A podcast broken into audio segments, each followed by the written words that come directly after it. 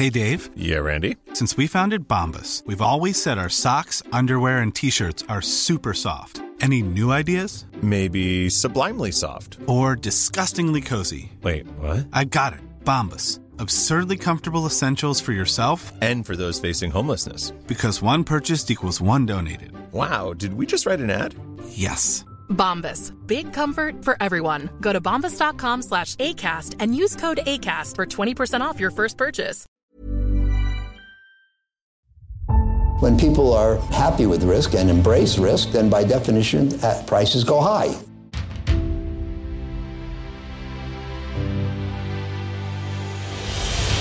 When the cycle turns down, they generally sell at prices that are far too low. This is not about getting more information. We live in a world where we have too much data. I'm uh, happy to report another stable quarter. Hallå och välkomna tillbaka till Aktiesnack. Den här podden görs av och i samarbete med Kalkyl. Och idag så ska vi prata bland annat om fangbolagen, lite spaningar samt lite aktuella rapporter som bland annat Evos rapport. Och vi är ju inne i rapportsäsongen nu och snackar lite med Jakob på Pinpoint Estimates här i morse. Och hittills är det så att 39% av de svenska bolagen har lämnat sina Q3-rapporter. Och av dessa så har 46% slagit vinstförväntningarna. Så det är ändå ganska jämnt fördelat mellan bolag som slagit och missat förväntningarna hittills. Men det är också många bolag som är kvar att rapportera. Precis. På Pinpoint kan du se andra privatinvesterares estimat och ett konsensus av alla estimat som kommer in helt gratis. Det enda du behöver göra är att logga in på pinpointestimates.com, söka upp ditt bolag och lämna ditt eget estimat. Förslagsvis via Pinpoints nya bolagssida som släpptes förra veckan. Så vi säger stort tack till vår huvudsponsor Pinpoint Estimates. Hur är läget med dig idag Peter? Jo tack Magnus, det är väldigt bra. Jag har lirat squash i helgen och det gick väldigt bra. Arsenal vann och är top of the League. Hur är läget med dig? Har du varit på svensexa igen i helgen eller? Nej, det var faktiskt för förra helgen. Det det är slut nu. Lite sorgligt men en era går i graven. Winter is coming som folk säger på Twitter. Hur många svensexor har det blivit i år då? Ja, det har blivit eh, sju stycken. Eh, de har eh, staplats på hög under eh, covid-pandemin. Herregud, men då ja. kan- vi förvänta oss lite högre energi av dig i podden då framöver? ja, jag tror det. Jäklar, nu kör vi. nu kör vi, och innan vi kör igång tänkte jag faktiskt bara nämna det att eh, vi kommer inte gå igenom upsales i podden idag då vi istället då kommer boka in båda bolagen samtidigt för en deep dive i båda bolagen, det vill säga upsales och Lime. Så att vi kommer alltså inte beröra upsales idag som jag då skrev att vi skulle göra på Twitter. Yes, och eh, gällande rapportveckan som har varit nu som vi pratade sist så kan man väl konstatera att det fortsatt går ganska dåligt för de här förvärvsbolagen som hade väldigt höga multiplar under 2021. Man kan ju se bland annat Iricity som kom med en katastrofuppdatering egentligen och eh, vd sen länge avgick. Eh, Den aktien är ner över 90% sen toppen. Swedencares eh, framgångssaga fortsätter också fallera. Och istället så är det ju de här gamla rävarna på Sveriges banker som faktiskt har skördetider nu. Man drar ju rätt mycket nytta av att man får en högre ränta och sen så om kunderna har pengar på sina konton så ger man inte högre sparränta till dem i många fall. Det är någonting som är värt att ha med sig. Dock så känner jag personligen att bank är någonting jag inte investerar i. Det hamnar helt enkelt i too hard-pilen som vi brukar prata om. Att man inte riktigt förstår sig på det. Och när man ska analysera banker så är det ju en helt annan typ av analys man behöver göra. Precis, Too Hard Pile kommer ifrån Buffett och Munger som eh, tror jag faktiskt har sagt att de lägger 99% av alla bolag som de tittar på i Too Hard Pile.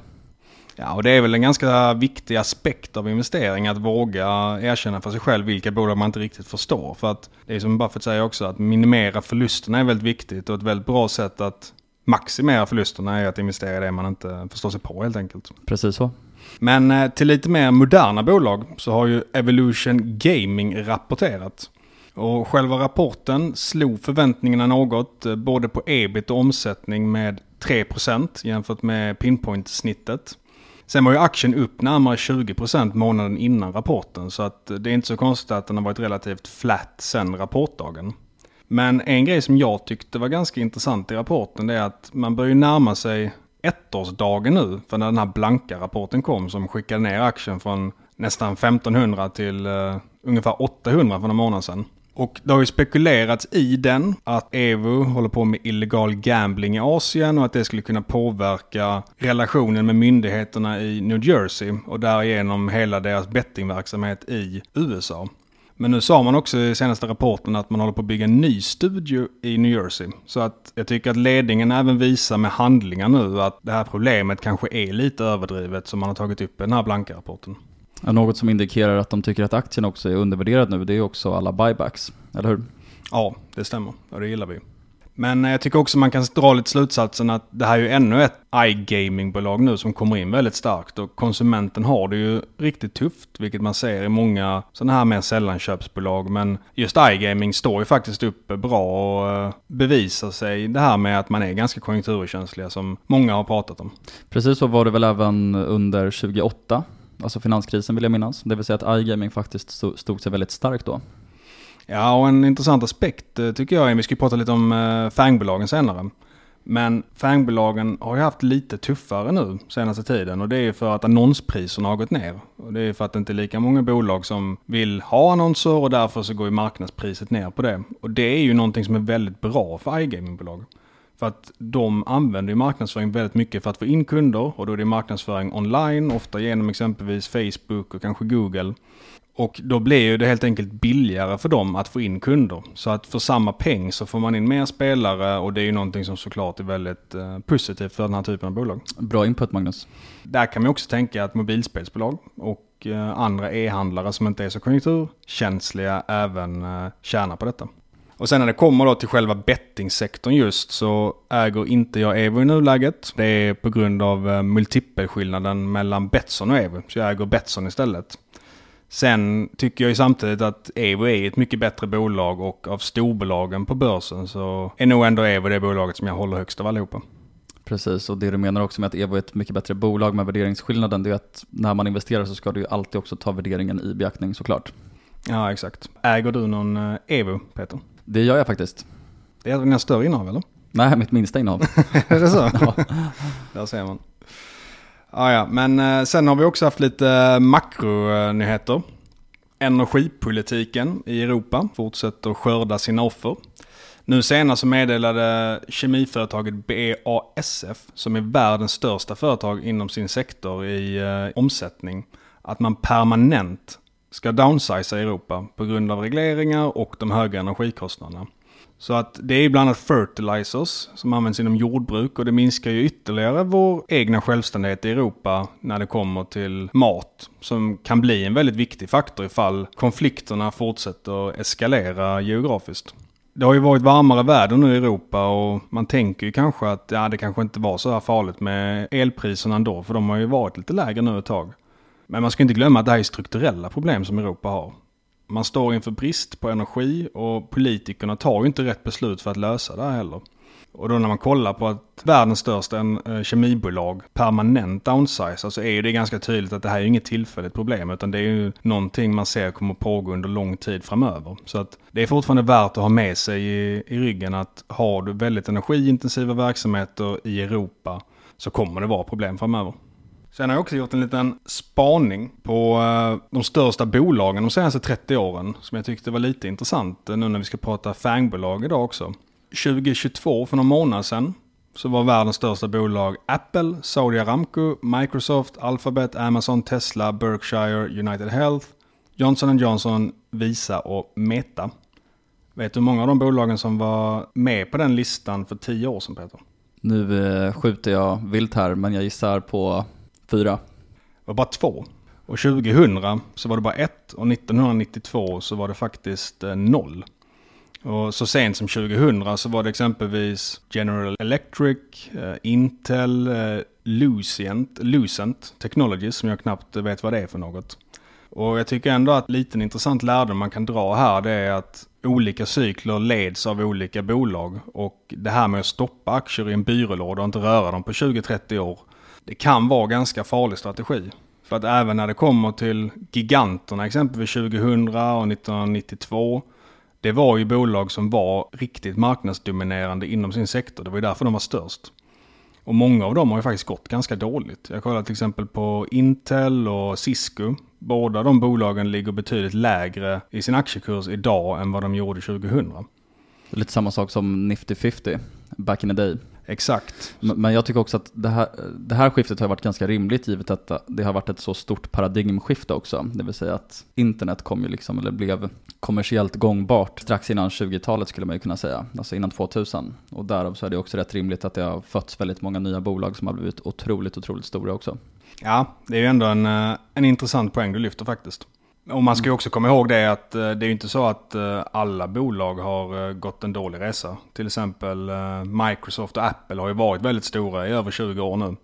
Men lite med det som du säger så ska man också komma ihåg det att då 2000 så var det exempelvis eh, Cisco och Intel som skulle vara stora vinnare på den här IT-revolutionen och eh, de blev inte det helt enkelt. Mm. På samma som, sätt som, också, man trodde. Ja, som också var techbolag ja. Ja, mm. exakt. Så att eh, det är någonting som är värt att ha med sig. Det gäller att hålla koll på ens aktier även om det känns extremt bra för tillfället. För att jag kommer själv för ett, två år sedan kändes det som att Alphabet till exempel skulle vara en ett av världens absolut största företag under många decennier framöver. Och det kanske det kommer vara. Men det är ju inte en självklarhet. En annan lärdom som jag har lite från det här det är att det gäller att zooma ut ganska mycket när man ska dra lärdomar från börsen och cykler. Och det känns som att många de senaste åren har kanske kollat på hur det varit de senaste fem åren och då dratt väldigt stora slutsatser från det. Men det gäller ju att kolla på längre tid än så när man ska ta lärdomar hur börsen går i vågor och vad som funkar i det långa perspektivet egentligen. Sen har vi också vårt eh, numera nästan stående inslag och det är att prata lite musk. Han har ju nu eh, köpt Twitter på riktigt. Min slutsats av det är att det är bull för Trumps möjlighet att bli omvald och eh, bear för Tesla. Gällande Trump så kommer han ju få en megafon nu till 100 miljoner följare på Twitter där han kan sprida ut sitt budskap. Vilket förmodligen kommer göra väldigt mycket. Och med tanke på sociala mediers kraft idag så tror jag att det här är väldigt, väldigt eh, viktigt för Trump. Sen kanske Bull Trump indirekt är Bull Tesla. Uh, ja, kanske. ja, vi får se. Vi får se hur mycket han gör där. Också en ganska intressant grej som var från, Musk, det var ju att han tog direkt första dagen och sparkade den som satte av Trump. Alltså den eh, här ansvariga för legal. Och sen så två dagar efter han hade köpt Twitter så flaggade han eh, ett av Bidens tweet som, inte misinformation, men att de behövde förtydliga det för att det var inte helt korrekt information enligt eh, Twitter. Så att det känns som att det är ändå lite skifte nu med eh, Musk vid rodret. Det kommer bli intressant att följa hur det utvecklas helt enkelt. Det ska bli jäkligt intressant att se också vad som händer med Twitter-plattformen. Det har varit rykten om att det skulle till exempel bli en betaltjänst också. Han har ju redan eh, lagt in det att eh, om du ska ha en sån här blue mark, alltså du ska ha verifierat konto, mm. så kommer du få betala lite pengar för det. All right. Det är snabba ryck med muskeln som vanligt. Det, det gillar vi inte. vi har ju ingen blue mark som tur är. Nej. Men Exakt. Eh, sen när vi är riktigt stora så kanske vi får betala, det är inte bra. Precis. Och anledningen till att det här är Bear Tesla det är ju såklart för att Musk kommer förmodligen behöva sälja aktier nu och lägga väldigt mycket tid på Twitter helt enkelt. Sen kommer ju Trump se till att eh, styrräntan går rakt ner igen. Det är i och för sig sant. Så blir det ju bull Tesla. Pumpa upp börsen lite. Ja, men så det var väl lite nyhetssvepet och sen så nu ska vi prata rätt mycket om eh, FANG-bolagen som har haft en liten eh, rapportkavalkad och där eh, vet jag att du har kollat på Amazon lite Peter. Det stämmer, det har varit en jäkligt händelserik och intensiv vecka här på börsen. Och om vi då börjar med Amazon så kom ju då rapporten in under förväntan och Amazon sjönk med hela 20% i efterhanden. Men öppnade sen på minus 10% ungefär och stängde på minus 7%. Så Amazon tappade alltså ett helt meta i börsvärde i efterhanden, vilket är ganska sjukt. Men det här tycker jag också är en bra påminnelse om att efterhanden ofta är mer volatil än öppen handel, då det är då mindre handelslikviditet. Efterhanden är alltså inte alltid så representativ för den faktiska marknadsreaktionen på en rapport. Och omsättningstillväxten per segment för Amazon såg ut som följer. Online stores växte med 7% och physical stores med 10% tredjepartsförsäljarna med 18%, deras subscription services med 9% och sen så har vi då de två viktigaste segmenten i advertising och AVS då som växte med 25% och 27%. Och AVS då är ju som sagt ett av de mest betydelsefulla segmenten då det faktiskt står för all positiv ebit i Amazon, i alla fall det man särredovisar. Och så har det faktiskt sett ut under hela 2022. Och det sagt så tror jag att aktien primärt föll på grund av att både tillväxt och marginal kom in under förväntan för AVS och att eh, det management sa på kalet också indikerar att tillväxten kommer bli ännu lägre i slutet av året för AVS. För på kalet sa ledningen nämligen att AVS då växte med omkring 25% i andra halvan av kvartalet, vilket alltså betyder att första delen av kvartalet växte med ungefär 29%. Så det är ju ett ganska hastigt tapp på tillväxten för AVS på kort tid. Och marginalen var också sämre än normalt, främst på grund av högre elpriser. Bank of America tror att AVS då växer med 21% under Q4, vilket skulle vara den lägsta tillväxten för AVS sedan det grundades. Sen tror de också att AVS växer med 19% under 2023. Och en annan orsak till att aktien föll så mycket var ju sannolikt på grund av svag guidance. Amazon själva guidar för 2-8% tillväxt under Q4 för topline. Och allt under 7% tillväxt i Q4 skulle innebära den lägsta tillväxten i bolagets historia. Och här ligger faktiskt analytikerkonsensus på 6,4% tillväxt för Q4 från de 27 analytikerna som täcker bolaget. Nu har väl alla de här inte kommit med sina updates än, men den här datan har jag i alla fall då som vanligt hittat via Quarter. Och på tal om Quarter så har jag säkert sparat två timmar på förberedelse av det här poddavsnittet på att använda den här transcript search-funktionen. Och för de som inte känner till det så kan man ju på Quarter söka upp ett conference call och få det serverat i textform och sen så då kan man ju söka på nyckelord som till exempel då ads och då filtrera fram allt som sades om Amazons ads business under konf-callet. Så det här är ju otroligt användbart. Men tillbaka till Amazon. Bolaget har ju alltså då problem med både tillväxt och marginal som väldigt många andra bolag just nu. Och samtidigt så kan man ju även då få 4% avkastning på amerikanska statspapper just nu, så alternativkostnaden har ju också förändrats radikalt senaste halvåret eller året. Och det här då sammantaget har ju lett till att Amazon-aktien är ner 40% i år. Och Andy Jassy, Amazons VD som tog över efter Bezos för lite mer än ett år sedan, han pratade mycket på konfkalet om att Amazon nu lägger väldigt mycket resurser på att få ner kostnaderna och där ser vi också att capex var flat year on year, så de har ju lugnat sig lite med att investera i den fysiska infrastrukturen. Och på tal om Amazons kostnadsbas så är det intressant att de faktiskt har fördelen av Prime subscriptions, det vill säga då SaaS-intäkter. De har AVS som har genererat 23 miljarder dollar i ebit på rullande 12. De har ads som har genererat 36 miljarder dollar i omsättning senaste året och det här segmentet har ju sannolikt en ebit-marginal norm 50%. Det tror i alla fall jag. Vidare har ju Amazon tredjepartsförsäljare som också har väldigt hög marginal då relativt annan retail business. Och tredjepartsförsäljningen stod för ungefär 23% av total omsättning i kvartalet. Och trots det här då så är ebit-marginalen på rullande 12 3,2% och free cash flow-marginalen är minus 6%. Och det som är ganska häpnadsväckande här, det är att både Costco och Walmart, som är två andra gigantiska retailkedjor i USA, men de har ju mycket mer fysisk handel än Amazon och Amazon är fokuserade på e-handel. De har alltså högre ebit-marginal på rullande 12. Walmart har ju 4,1% och Costco har 3,4%. Och det här handlar ju då såklart om att Amazon fortsatt lägger så ofantligt mycket kapital på då fulfillment och logistik och det gäller ju då både OPEX och CAPEX. Och en annan intressant grej på kalet var att Amazon pratade mycket om hur de har börjat hjälpa tredjepartsförsäljare med verktyg för att driva konvertering och förbättra content, det vill säga ads. Och det här har vi pratat mycket om tidigare, men jag tror att Amazon och andra e-handelsmarknadsplatser för den delen står perfekt positionerade för att ta marknadsandelar inom eh, digitala ads framöver. Det här är en grej som kommer bli extremt viktigt för till exempel Mercado Libre och C Limited som är Sydamerikas och Sydostasiens svar på Amazon de kommande tio åren. Och Mercado Libre sa faktiskt i förra konfkalet, alltså för Q2, att man bara hade skrapat på ytan för deras ads business. Och Mercado Libre som jag också har i min portfölj för övrigt, de rapporterar ju på torsdag den här veckan, så det ska också bli väldigt, väldigt spännande. Och anledningen till att de här bolagen står perfekt positionerade är ju för att de äger hela kundresan själva från ax till limpa, vilket gör att de då slipper problemet kring att vara beroende av tredjepartsdata som då Apple nu har försvårat för alla bolag då att få tillgång till i och med den här iOS 14-uppdateringen som skedde i april förra året.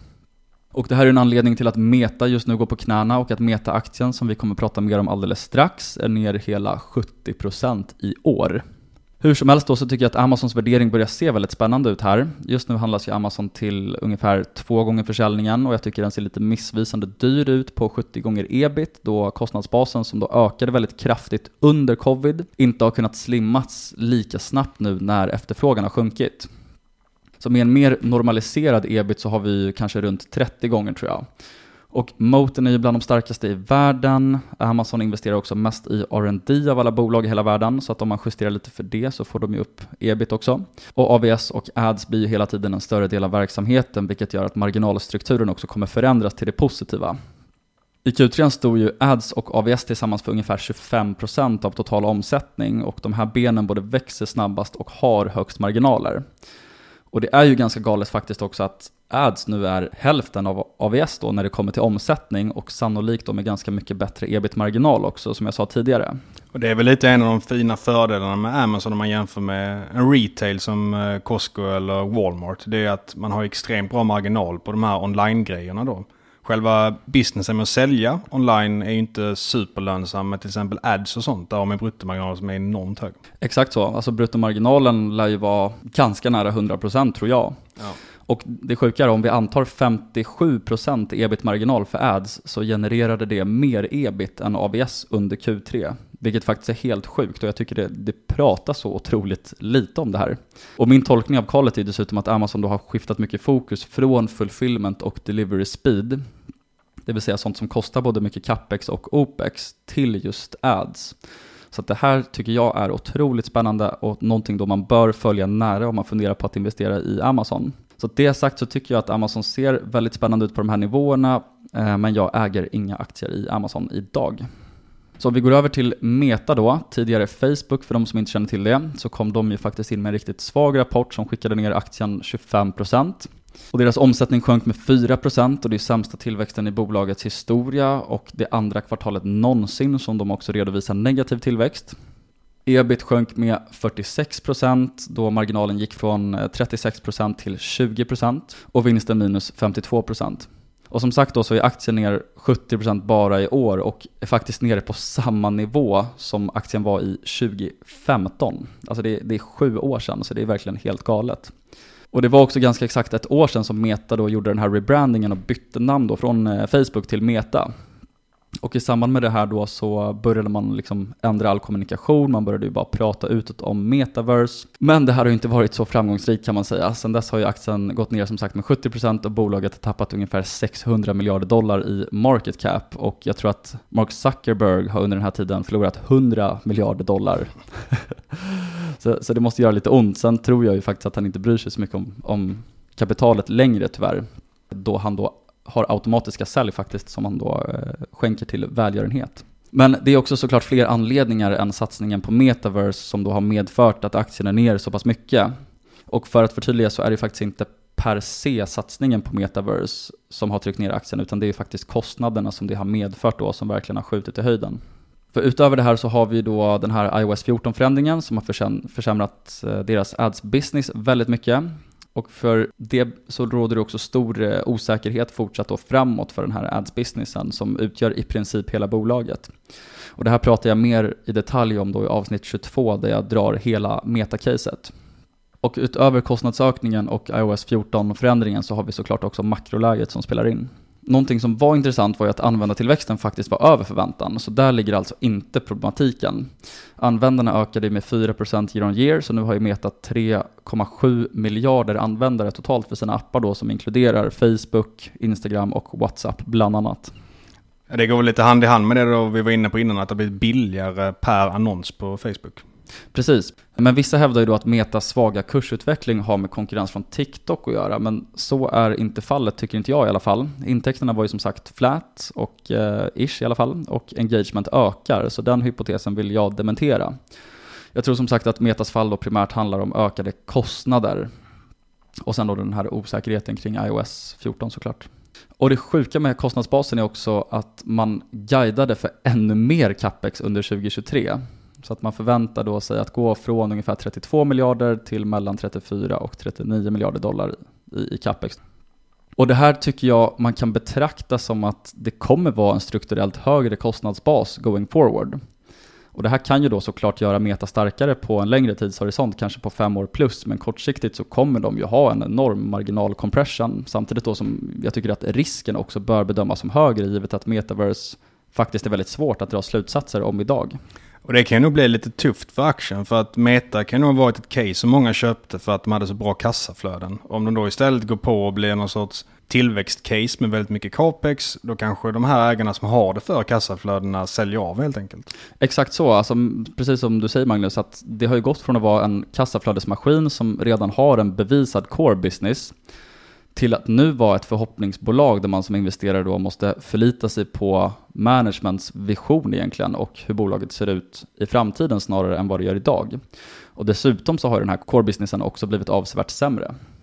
Och givet då hur Mark pratade på konfkallet om metaverse så verkar han ju heller inte superkonfident i att det här kommer bli bra. Han fick en fråga om metaverse och då sa han att The metaverse work is a longer term set of efforts that we're working on, but I don't know. I think it's going to end up working. Så att, ja, vad säger du? Tycker du att det låter som att han är väldigt ja, Det var inga, ingen eh, Trump-övertygelse i de där orden direkt. Det var det faktiskt inte. Och min tolkning är ju då att han, han har ju heller ingen aning om, om det här kommer funka eller inte. Det vill säga som business case. Så det känns ju tyvärr som att Mark har målat in sig själv i ett hörn där han själv dessutom då får betala största delen av notan men som sagt så tror jag faktiskt att han inte bryr sig så mycket om det, vilket är då ytterligare då ett problem för Metas aktieägare såklart. Jag tycker att det är tydligt att Mark då inte längre primärt vill skapa shareholder value. Jag tycker det verkar som att Mark då främst vill leave a mark. Och han skänker då som sagt bort sina aktier via automatiska sälj. Alltså även på nuvarande kurs. Så det stärker också hypotesen om att han inte bryr sig så jättemycket om aktiekursen eller då har ekonomiska incitament. Nej, det blir väl lite så allmänt när man, har, eh, när man är liksom biljonär i princip, vilket han var. Precis. Och det, det, är också så här, jag tycker att insiderägande pratas ju ofta nästan alltid om i procentuella termer. Men eh, tittar man då i absoluta tal så det spelar ju faktiskt ingen roll om Zuckerberg äger 3% eller 15% av Facebook för att han har fortsatt liksom inga ekonomiska incitament för att han är redan dollarmiljardär liksom. Men jag tycker att den bästa strategin eh, härifrån för att maximera shareholder value, det är att först då guida för skyhög capex, vilket då aktien skulle gå ner på. Och sen återköper man då allt som är kvar på befintligt återköpsprogram, vilket då är 18 miljarder dollar. Och det motsvarar ungefär 8% av bolaget.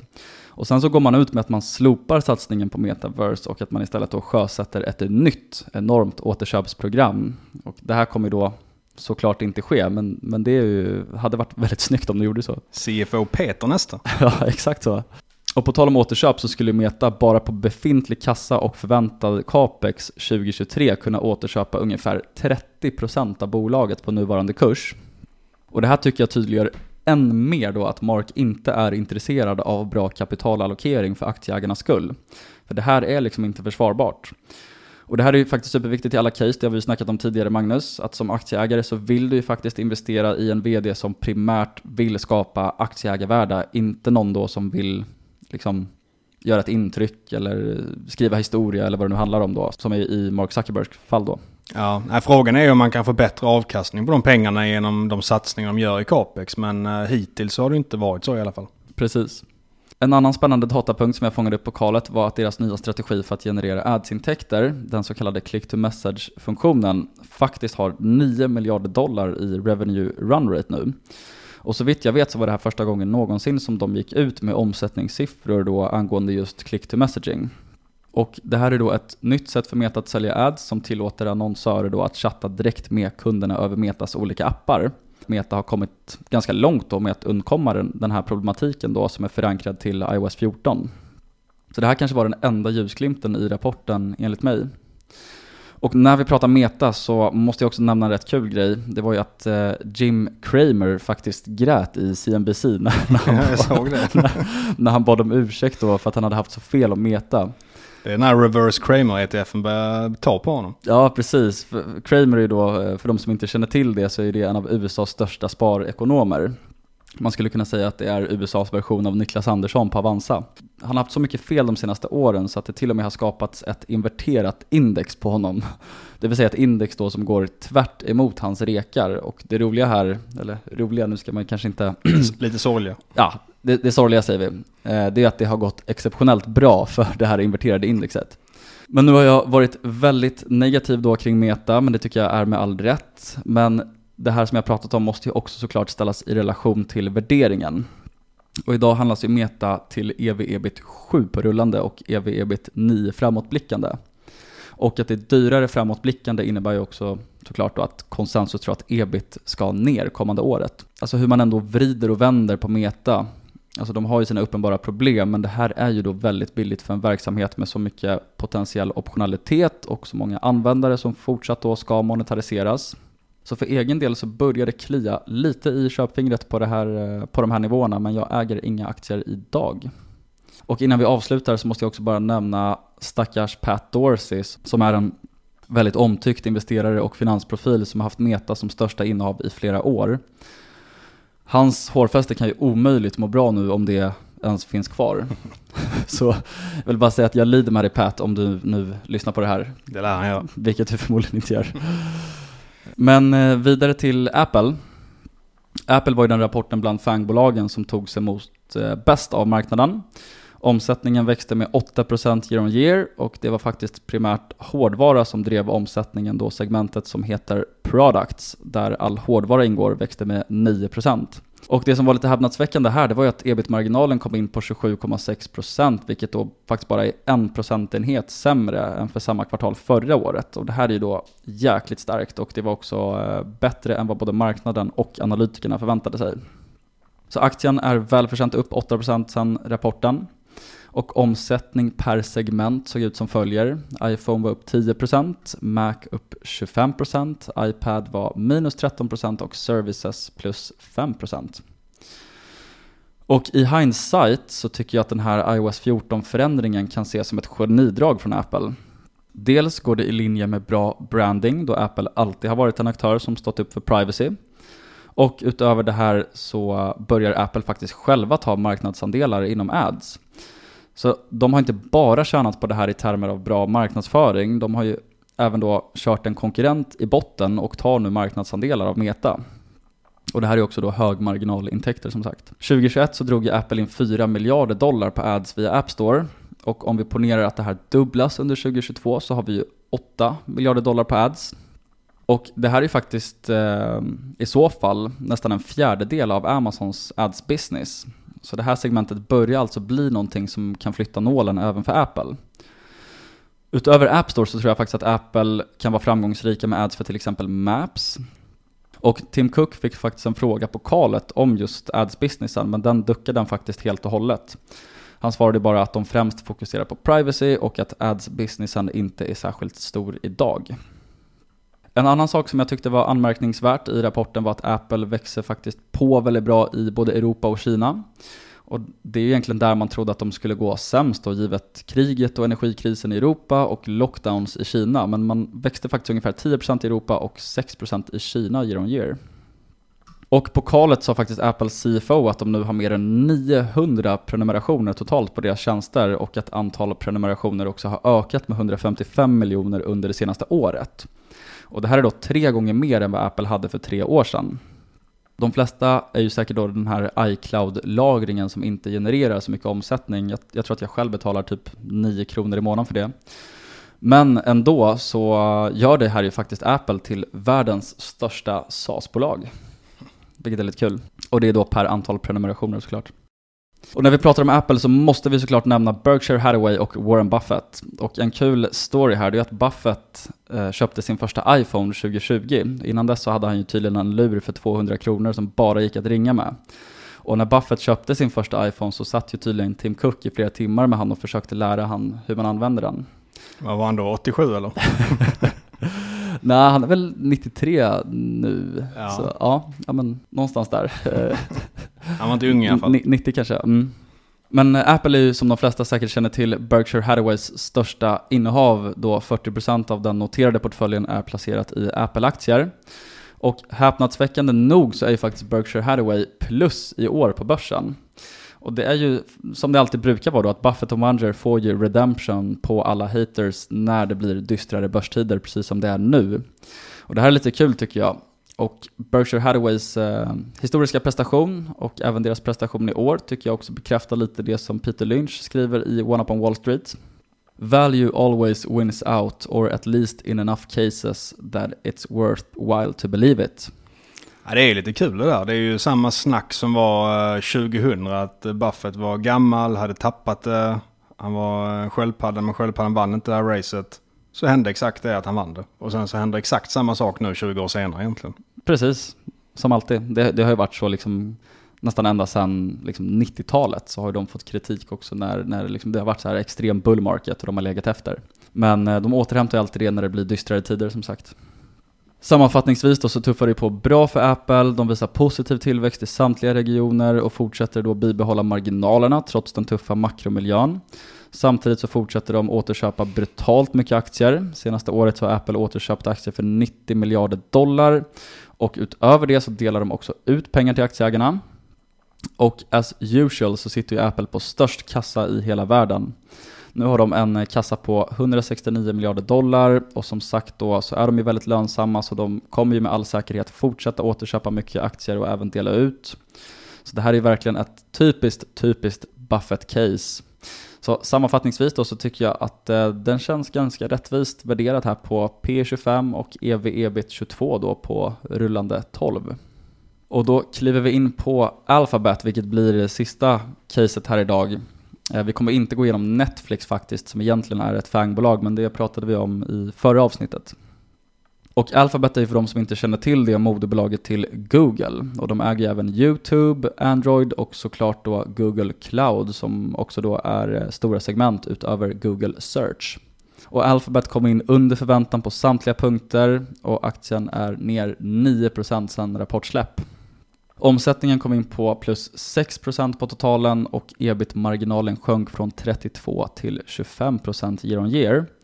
Och tittar vi på omsättning per segment då, så har vi då Search som är den absolut största delen. Det står ju för 57% av omsättningen, eller det gjorde det i det här kvartalet. Kom in på plus 4%. Sen har vi YouTube minus 2%, Network minus 2% och sen så har vi då Cloud som faktiskt i kvartalet stod för 10% av omsättningen. Det kom in på plus 38%. Och sen har vi då Other Bets eh, plus 15%. Och att Alphabets ads-intäkter såg eh, svag tillväxt i kvartalet, det är såklart en mix av tuffa jämförelsetal från förra året och att då makroläget ser ut som det gör. Så jag tycker inte man ska dra för stora växlar av att tillväxten är så mycket lägre än vad det brukar vara. Men när det kommer till Alphabet så tycker jag att det är intressant att deras eh, cloud-vertikal faktiskt gör negativ ebit. Och det här är intressant eftersom AVS är så jäkla lönsamt på ebit-nivå som jag pratade om tidigare. Och Microsoft är faktiskt inte transparenta med ebit-marginalen för Azure, men de redovisar ju gross margin och eh, den var 73% i kvartalet. Så där kan vi faktiskt anta att ebit också borde vara hyfsat hög, i alla fall, i alla fall positiv. En lite intressant grej där är att jag pratade med en eh, GDPR-jurist för någon vecka sedan. Och eh, det är ju ganska problematiskt för europeiska företag att ha en amerikansk cloud-leverantör. Man försöker ju undgå det genom att man då bygger upp dotterbolag i Europa. Men det är fortfarande så att amerikanska regeringen kan begära ut den informationen av amerikanska bolag om man vill. Sen är problemet att det finns inga europeiska leverantörer som är i närheten av de amerikanska. Det är ingenting som kommer kunna svänga idag, men på sikt så skulle det ändå kunna vara lite negativt om det kommer någon som är ungefär lika bra som de här eh, leverantörerna i Europa. Mm. Spännande. Och eh, en ytterligare intressant grej när det kommer till cloud, det är att både Amazon och Alphabet sa i sina conf calls att skiftet till cloud till och med är större under tuffa makroförhållanden. Eftersom då fler måste tänka smart kring sina budgetar. Och det här säger ju, tycker jag, väldigt mycket om hur starkt value proposition de faktiskt har och hur starka moats de har. Och jag tycker väl egentligen om man ska sammanfatta Alphabet att eh, deras rapport var nog mest odramatisk av alla rapporter bland fangbolagen då, kanske tillsammans med Apple. Och måste jag ranka de här rapporterna så tycker jag att Apple är klar vinnare. Sen har vi väl Alphabet på andra plats, Amazon 3 och Meta 4.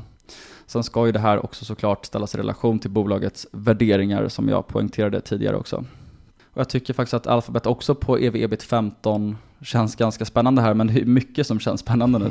Och allt handlar ju som alltid om alternativkostnad, så att det, det, blir lite, det blir lite fel att bara titta på värderingen rakt av, för att allt annat är också så superbilligt just nu. Och jag hittade också ett bra citat från Morgan Housel som jag tycker sammanfattar Fang Week väldigt, väldigt bra. Det är ju att read last year's market predictions and you'll never again take this year's predictions seriously. Har du något att tillägga Magnus?